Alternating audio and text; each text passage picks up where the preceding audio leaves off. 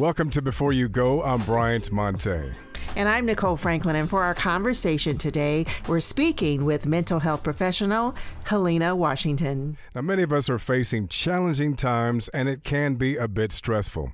Now, we may often feel overwhelmed and uncertain, especially in light of the recent surge in COVID 19. So, today on Before You Go, we discuss mental health and the well being of our mental state. We are joined by Helena Washington. Now, she's a licensed addiction specialist, mental wellness and behavioral health diversity authority with over 25 years of experience. Welcome to our show. Thank you. Good afternoon. Thank you for having yes. me. When it comes to mental health, what are some of the things that we really need to know about mental health so that we can help ourselves and help each other? Um, one of the first things I like uh, individuals and families to understand is mental health is not in a box.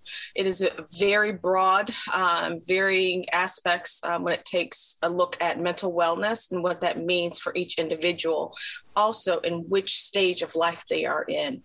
Um, so, all of those factors are significant to your mental health, um, which leads to appropriate mental wellness. Mm-hmm. So I love you know the opportunity to expound on that because I think sometimes in the media, just based on movies, mm-hmm. uh, you know, a lot of the times we tend to encapsulate, you know, what mental health is.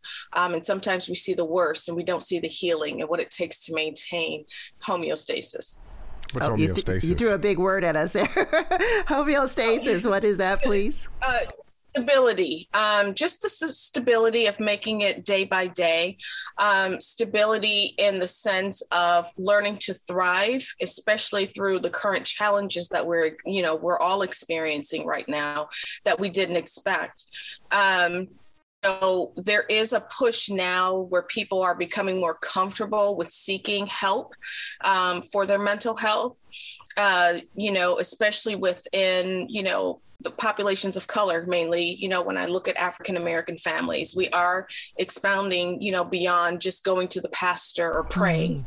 you know and i often tell folks um, a great deal of the time i've been saying this for over 20 years if you go to the doctor because you feel an ailment in your physical body you have to do the same for your brain health get some help when it's needed, when it's necessary. Uh, we have to break down those areas of shame mm-hmm. and also defeat that stigma that goes along with getting help. Yes. Now, our guests are usually the older of our population, the oldest, I would say. And there comes a, there's a division among generations that believe it's okay to go to a therapist or it's not okay or this is something we as black people would never do so i would i'm going to put it on the older generation of being mm. in the camp of I'm not going to see no doctor about my mental health. What are you talking about? So that's my um, imitation of my grandparent. So how do we uh, how do we approach that lovingly and um, get them help?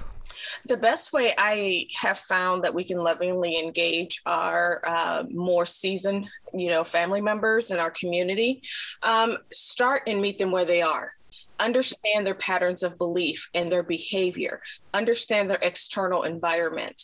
Once you assess those areas, and those are some of the things I do coach the families through, if they only want to focus on, I need to go see my pastor or my deacon, you know, many of our seniors, um, our seniors tend to focus on going back to our, you know, um, avenues of faith, mm-hmm. engage them. And a lot of clinicians have started to form relationships with our clergy, um, with our faith based communities because of that factor.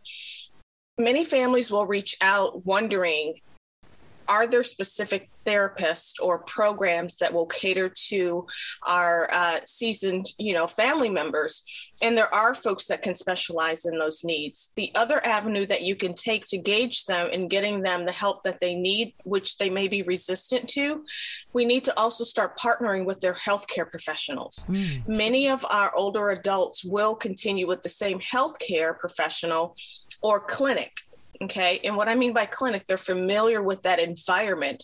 Even though they may see a different nurse practitioner or a mm-hmm. different physician, they're familiar with that clinic.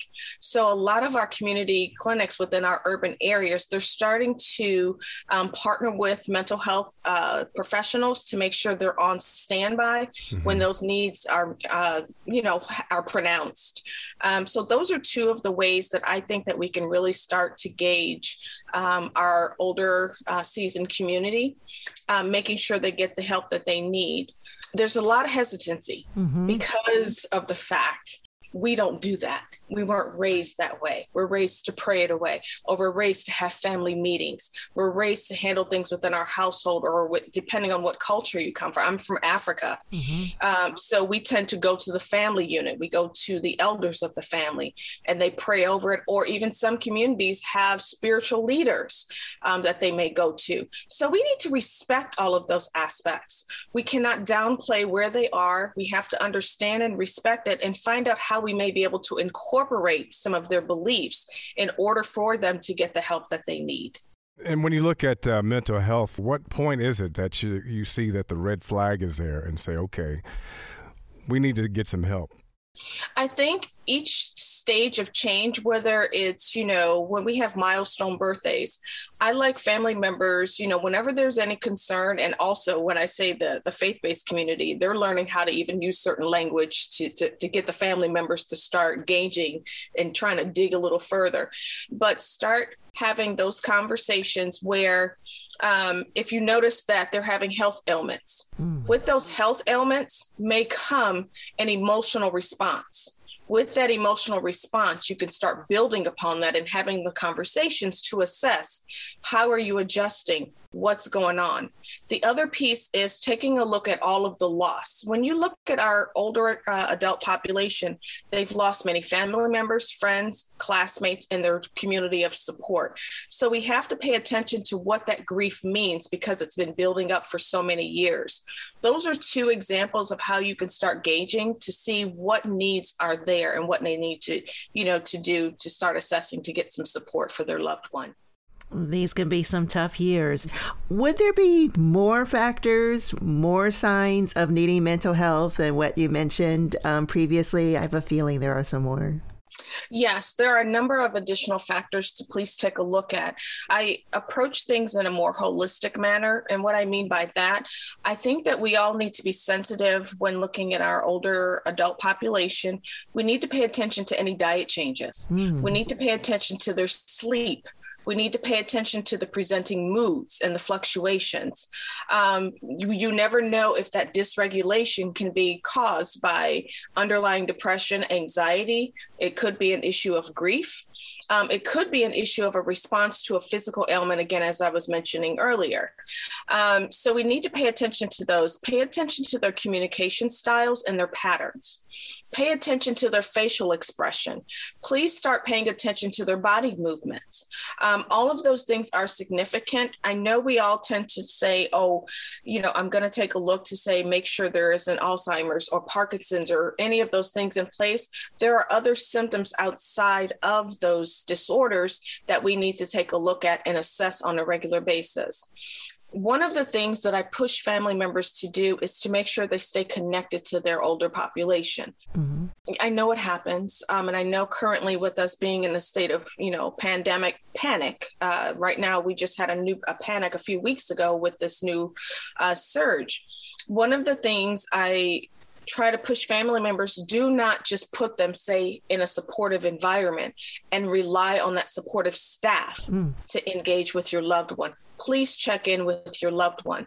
You will also be surprised at how our seniors are able to manage technology. For those who are not able to see their loved ones face to face, with a little assistance, they can sit in front of an iPad. Some of them have smartphones, or they can sit in front of a computer and they can mm-hmm. communicate and kind of share what's going on. So I'd like to say take a look at what's going on with them physically, pay attention to their sleep patterns, pay attention to the presenting moods as they fluctuate, pay attention to their diet and what they're eating, and also pay attention to how they're responding to their environmental factors. Now, let's just say grandma or grandpa is in their 90s or their late 80s, and they're not trying to do anything that's different from what they're used to, especially when it comes to getting treatment or taking medications.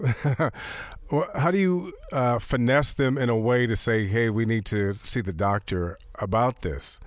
And and what are the treatments that often come along with this? One of the things that I have found that has been helpful, I have actually gone into supportive environments, and you can call them a nursing home or you know long-term living facility i have actually gone into these facilities and met with groups to where we call them kind of like social groups but i utilize you know varying activities but i give these to the same the family members questionnaires turn it into an activity.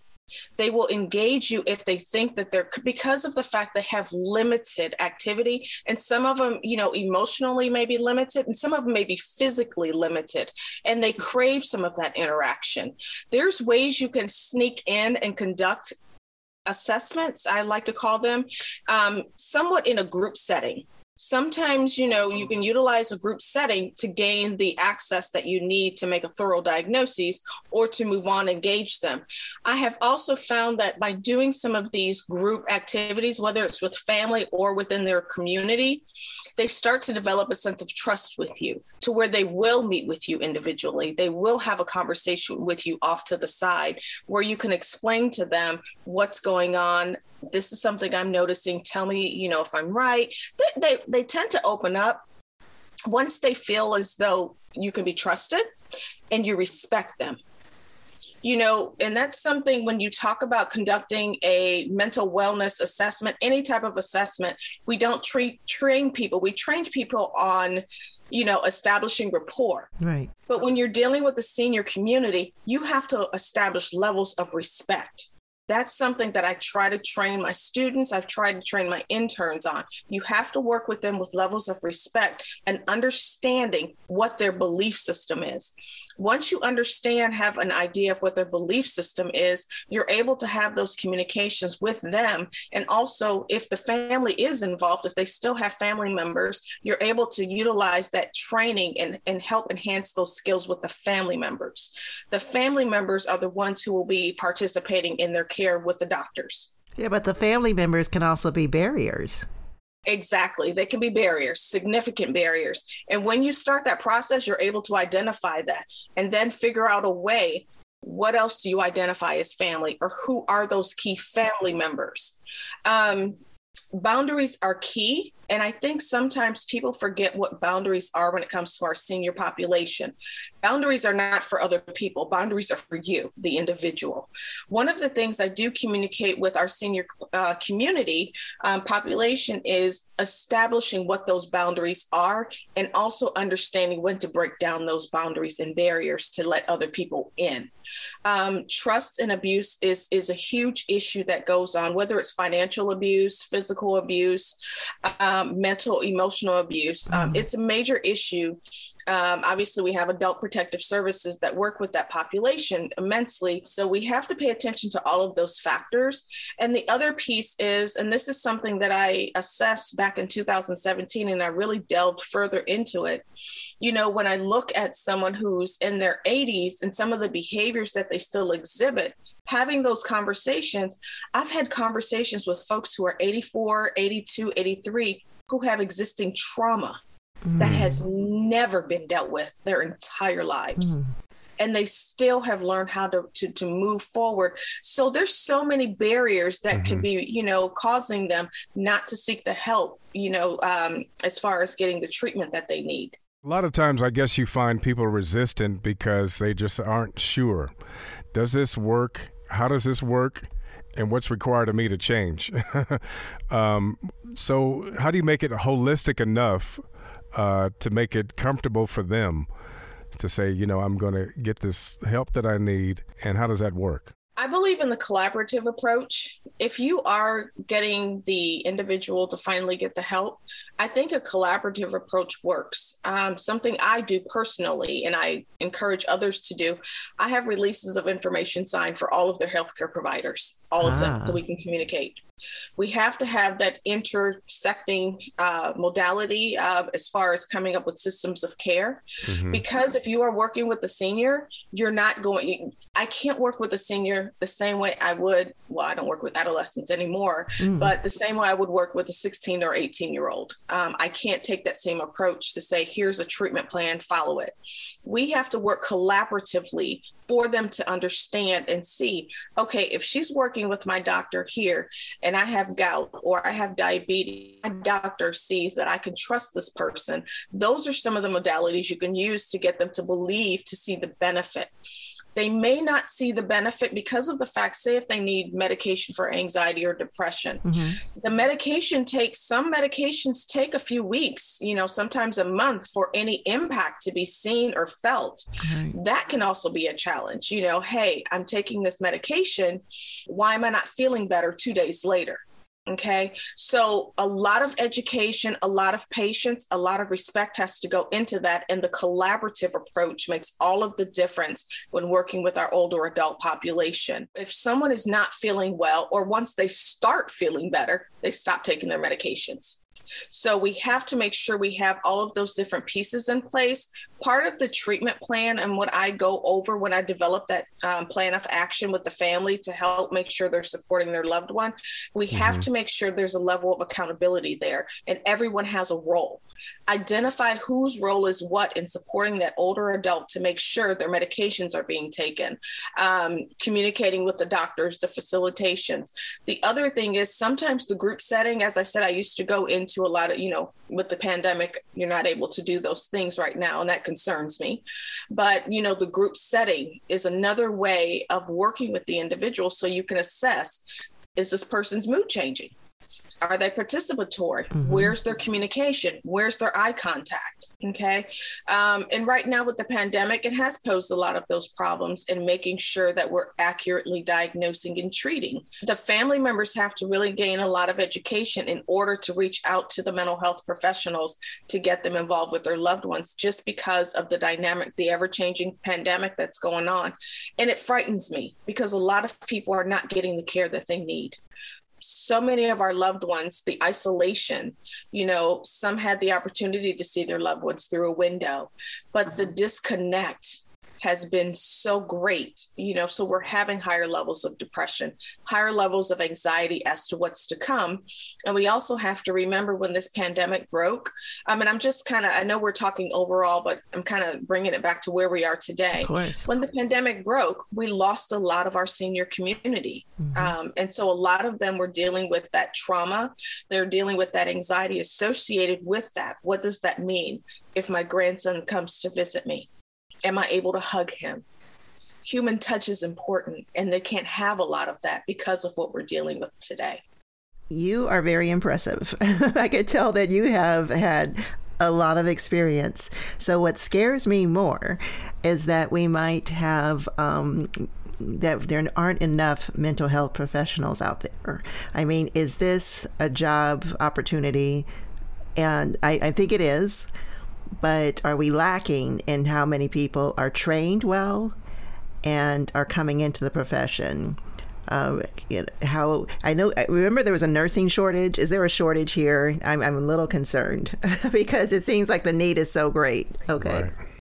We have had a shortage to the point um, our counseling associations, our let me just say our counseling, our therapeutic associations and licensing boards have also um, allowed our counselor interns, those who have finished their master's degree and they're getting their hours for their licensure, mm-hmm. they have allowed those individuals to actually start billing because of the shortage under the supervision of a, um, a fully credentialed um, supervisor. So they have allowed that. The other thing that is happening on the flip side there are a lot of clinicians who are leaving yeah. because of the overload and you know the, managing what's happening with their families managing covid. Many of them have become ill. Many of them have just become overwhelmed with their own emotions trying to make it through the pandemic. So we have it on both ends. You have those who are coming in and they're being provided provisions to you know to offer care. Mm-hmm. but the one thing that i do know we do not have enough clinicians serving the senior population. Oh. That we're really mm-hmm. lacking mm-hmm. in that area. One of the areas that I know that has been very supportive to help us clinicians are nurse practitioners our nurse practitioners have been the bridge between us and their medical doctors and their medical teams. They have done a, a, an amazing job in trying to make that connection and making sure things are, are running smoothly. The other portion of this I want to talk about are the social workers and some of the case managers who they work with. Yeah. Um, I recently, last year, I worked with a program. They um, and I hope they re- they obtain. It's not about the financial gain, but they did a lot of work with our seniors to where we were able to engage with the social worker and the senior and they were able to do it on the screen mm-hmm. okay because they missed their community engagement. And some of them had to go back to loved ones who really did not know how to properly care and also socially help them socially gain you know the skills that they need to continue to thrive. So when we take a look and you hear me talk about that collaboration i think it's just so important. Nurse practitioners have been a tremendous help engaging us and the medical team and being that bridge in between we need clinicians. People are retiring, and this pandemic has caused a lot of stress where people have actually left as well. So I, I'm very open and honest. Mm-hmm. We have a lot of clinicians who had to seek their own help. Um, which right. is not a bad thing. You know, we're telling others to get help. So we need to know when we need help. There's always help for the helper. And that's what we call it. Who helps the professional, the helping professional? So if you know anyone that's interested, they need some insight on which path they like to go, I and I have other clinicians that they can talk to. We do need you because there is a shortage right now. I think you've seen the commercials and even on social media, you see all these commercials with BetterHelp and all these various platforms because everyone's afraid and so many people. The majority of clinicians are still doing virtual. And you know, our seniors don't like that. No. So that you know that that's a major challenge. You know, um, they don't like that. They want the face to face. We have to think about the cultural components as well. They they just don't like it. So, what form of mental illness are we seeing among seniors? What is it? Is it anxiety, depression? Is it the beginning of dementia, psychosis? All these things that, that could be happening. What is it that uh, you see oftentimes? We're seeing high rates of uh, depression and anxiety the anxiety is coming from the unknown, the ever changing unknown as okay. to what's going on with this pandemic. The depression tends to come more so from the disconnection, the fact that they're not connected to their loved ones in their social circles and the activities out in the in the public and the fear. When we look at dementia, that that's a neurological challenge. So if you have that compounded on top of mental health, they're all brain disorders in different manners, um, but that combination can be very detrimental to the individual. And then all of those things can impact your heart rate. Those things can impact your blood pressure. Mm. So those are some of the other areas that I do talk to the family members that, you know, pay attention to these other factors to see what's going on with their mental health. The other thing is certain medications. I'll throw one out, gabapentin, for example. Gabapentin can be a very, you know, useful medication, but they give it a lot to our seniors for various things, whether it's nerves, whether it's pain, whether it's to help them sleep, whether it's to help with anxiety. You see, so when, when we talk about all of these different factors, mm-hmm. the medications and so forth, we have to utilize a collaborative approach in order to fully understand if it's depression, if it's anxiety, or a combination of both and what works best for them. And how do you spell that medication again? Gabapentin? Gabapentin. That was just an example. Um, G A B a T E N I N, gabapentin, T I N. And so we have to look out for gabapentin and some other things I, I hear. Thank you, Helena. We'll be back more when we return.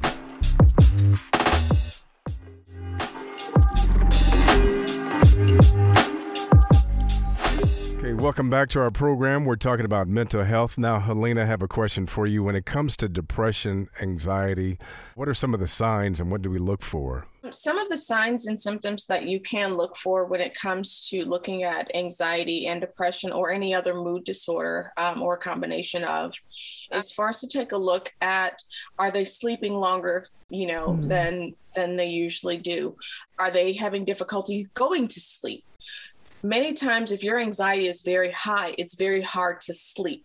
So mm-hmm. they, they may not be getting a full night's rest which will impact how they communicate the irritation the agitation.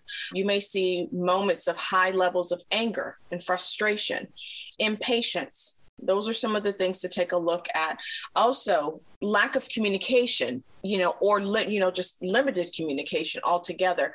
I've also seen seniors where they don't want to communicate Okay, so those are some of the things when we talk about the lists of anxiety and depression, it's different than looking at it from a 20 year old's perspective. Mm-hmm. You have to take a look at their whole network of system because their system is so closed. It's not as broad as someone who's 20 or someone who's 16 or someone who's 30. It's so close. You have to identify all of those various areas of change. How has their diet changed? Okay, are they eating more? Are they eating less? How resistant are they to their medication? That is a major issue. I have worked with families who are having a hard time with their loved one taking their medication because some of them become so depressed they feel like they're going to give up. Mm-hmm. I'm not taking this anymore. What difference does it make? I'm hopeless. When that hopelessness kicks in, that's mm-hmm. a major sign. Let me get my loved one some help when they start speaking very hopelessly. Hopelessness is very dangerous. Yeah. Hopelessness leads to very, very heavy levels of, of depression, uh, to where when we talk about this particular community, this population, the hopelessness and the levels of depression can also impact the heart in ways that it doesn't with a 20 year old. Mm-hmm. So, those are some of the key things. I like to look at cause and effect. I like to take a look at what other, you know, ailments could be take causing place taking place to cause this. Mm-hmm. The other thing is we need to make sure is it organic? What I mean by is it organic? Is this depression or anxiety caused by a new diagnosis? Is the physical diagnoses causing this reaction to bring about the depression and mm-hmm. anxiety. Mm-hmm. Um, so, that of course goes back to you working closely with your medical team to make sure all of a sudden my loved one is behaving in this manner, this agitation, or they're sleeping or eating or they're so depressed, what else can be going on? So there are different screens that need to be used. This is a very sensitive population to work with, and you have to understand and know the proper questions to ask in order to get that proper communication to their loved one and their medical team. And I can imagine that treatment goes um, it's a wide range of treatments that we can apply right it's not just a pill some of the things we can expect in the treatment phase please some of the things in the treatment phase is first and foremost communication with your medical team, understanding, and I say this so that you can work with your family members, mm-hmm. understanding all of the medications because of reactions. Mm-hmm. That's first and foremost. Never take or stop. And I know we see it all the time taking nerve pills. We see that during funerals. Oh, girl, take a nerve pill. Mm. No, we're not going to give somebody Valium or Ativan. You don't know what other medication they're taking that can cause a negative um, side effect. The other thing is we need to also pay attention to how can you incorporate group sometimes you know in especially in supportive living environments a lot of the times they have a lot of community activities and groups. Mm-hmm. work with the social workers that's a huge piece to raise the mood. Um, we I, well i'm not sure if you all know one of the things that can really start getting the, the chemicals in the brain flowing is a hug Hmm. Sometimes that human, and, and it's been medically proven, sometimes the human interaction can make all of the difference in helping someone, meaning group. Group activities are not always just sitting in a group talking. Have group activities where you're able to facilitate brain games Okay. There are particular brain games that you can do with our senior population that they're enjoyable, but it also stimulates the brain, which stimulates certain chemicals that will lower, you know, certain levels when we talk about the serotonin and dopamine, and that's another conversation.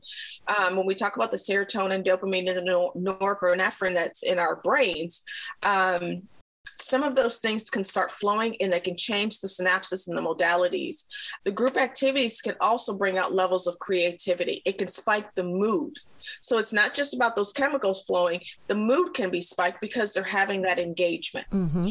Figure ways out, you know, identify those family members that really matter that they miss sometimes those mm-hmm. activities mm-hmm. and family the family group sessions are very helpful when you have that commitment from the family and it's not a family session where everyone's just sitting in a circle talking about family problems right. family sessions when you're working with the senior community is to address their concerns listen to them it's kind of like you're refereeing yeah. so that their voice can be heard and that is so important we cannot impose what we only think is right because we pulled up webmd because we watch a youtube video or we saw something on social media we have to right. have opportunities for them to have their voices heard so we can properly know what's going on with them and if they're getting better so I do support family interaction, family counseling, and family sessions. Um, and not you know the the typical family modality and also their group interaction and their one-on-one interaction with you once that trust is established you can go so far with the individual because they're excited and they they look forward to seeing you. They don't have a flat tire and you're late because they look forward to seeing you when you say you're coming. That's true. Now, for seniors that might be on their own, I mean, they really might be on their own, like no family is close by, and they need help. What what do you tell them? What can they do or what should they do? If they get to a point and they say, you know, I really need help with this, I don't really have anyone around that could take me or help me right now, what do I do? When I get those calls from the social workers um, or the, the case managers in situations like that, one of the things I try to do is work closely with that case manager after meeting with the individual, assessing and understanding what their needs and their concerns are and their fears, understanding all of those components. Sometimes we can help them create what a family could be, what family means. You can help recreate that. And it takes time um, pulling together those resources, pulling together. But the key of what I said, we need to listen to them to understand what they're missing. They could have come from a very stressful situation and they've already, you know, had in their mind what they wished a family system could be. Um, the other pieces, their family members could have passed on they may have you know witnessed or experienced significant losses with their families moving on or some are abandoned. We all know that that does happen. You put them in a supportive environment and they're on their own. I would try to assess and also create opportunities to create an external community for them to offer them that support. There are some good adult daycare programs that are available um, that you can transport them from their current environment to another because sometimes they need that. Yeah. they need that activity to get out to go explore to go on a field trip or to you know just to be in the environment with someone else. So creating what that could be for them recreating what family means for them is very important. But the number one thing you will continue to hear me say because i've seen it so many times we need to listen to our seniors. We cannot just imposing what we want. Right. We have to listen and respect what their needs are, putting those resources in place. And when you mention adult centers, I'm thinking staffing. we still need people to work them. We need transportation people to get them there. So again more job opportunities i hope i hope who's paying for this as um, are there government programs out there maybe that are supporting or are we relying on our private sector? Both. Um, Medicare covers a lot. And I think people need to understand and really dig into some of the pieces of Medicare that they haven't looked into. Medicare covers a lot.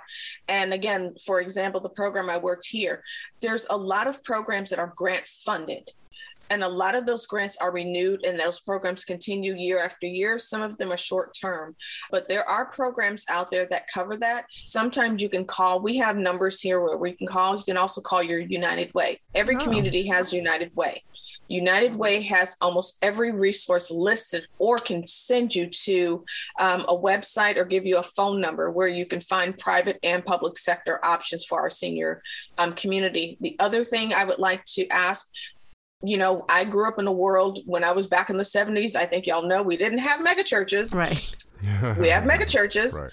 I would reach out to some of our large churches in the community. They all have programs that cater to our older adult population and they may also have resources that they can help support you know the family social worker or the clinician especially back to the question if they're alone if i'm a clinician and i know this person doesn't have family or support i'm going to reach out i'm going to take time build it in mm-hmm. take time to find those resources that i think can help support that individual through this tough time and got to ask, you know how when we are younger, we bounce back so quick, mm-hmm. physically, and I guess mentally too.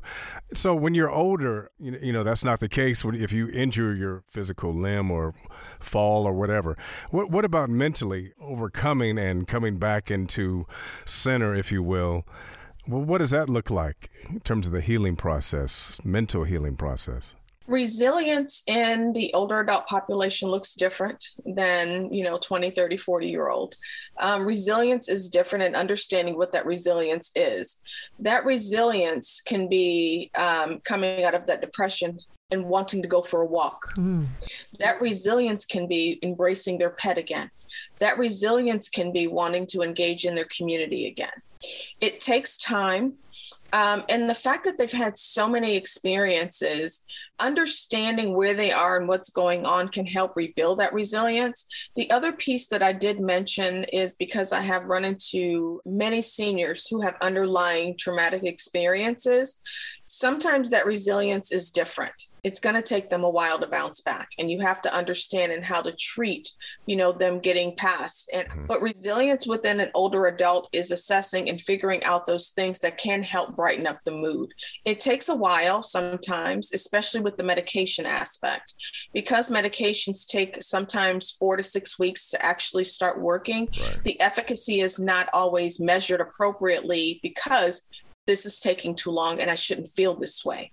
So we have to make sure their diet is appropriate. We have to make sure their physical activity is appropriate. We have to make sure whatever those external and internal forces that they need um, are in place, whether it's a pet, whether there's certain things that you can do to engage an older adult that you can add that maybe they've never had before that they're interested in. We do have supportive programs with pets puppies, kittens, cats work well, you know, because they're kind of lazy. I won't call them lazy. They like to lay around. They're there. Be, yeah. yeah they're there. They keep you company and they give you love. right. Um, right. So I hope that answered the question as far as understanding their resilience and how they're able to bounce back understanding that pattern and those stages there's stages to it understanding their stages of healing and i was thinking about that in terms of anxiety and depression and some of these other things that we can be you know engulfed in the fear of all of this and i think physical diet is one thing but then your mental diet is something else because if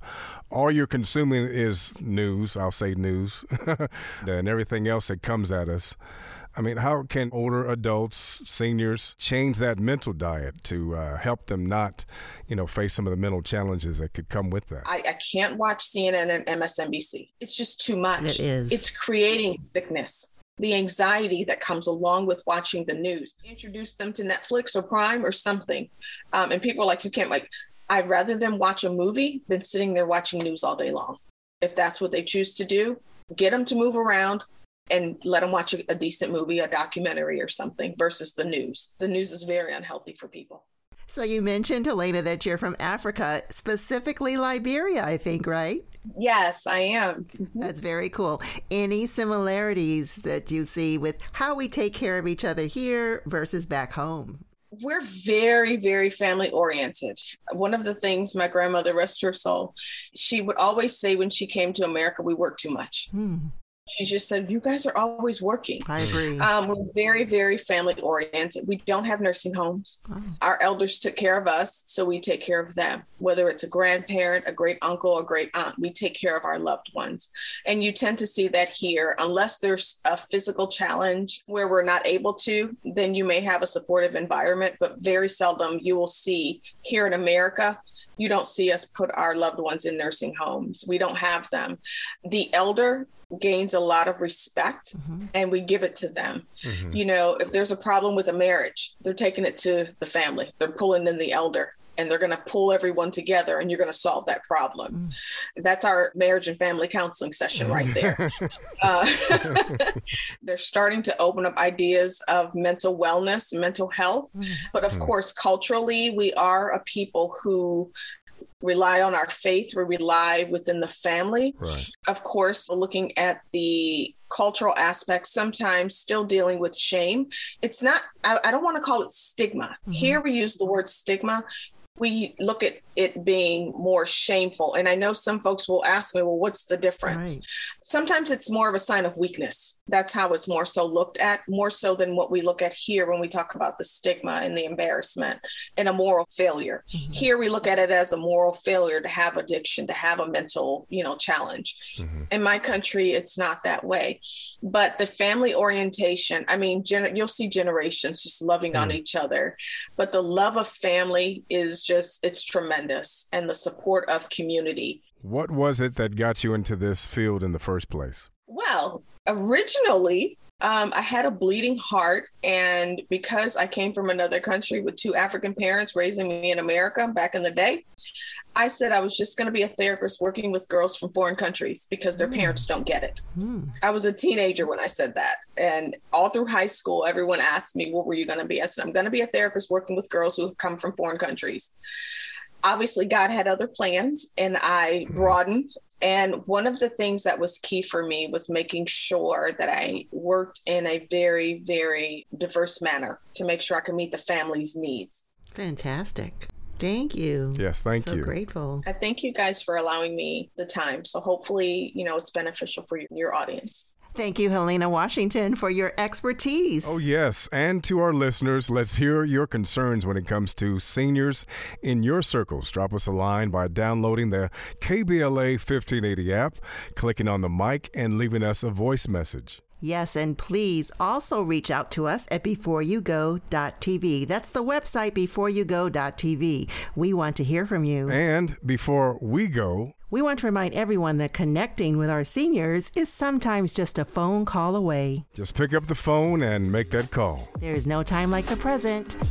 What, what a, a, gift. gift.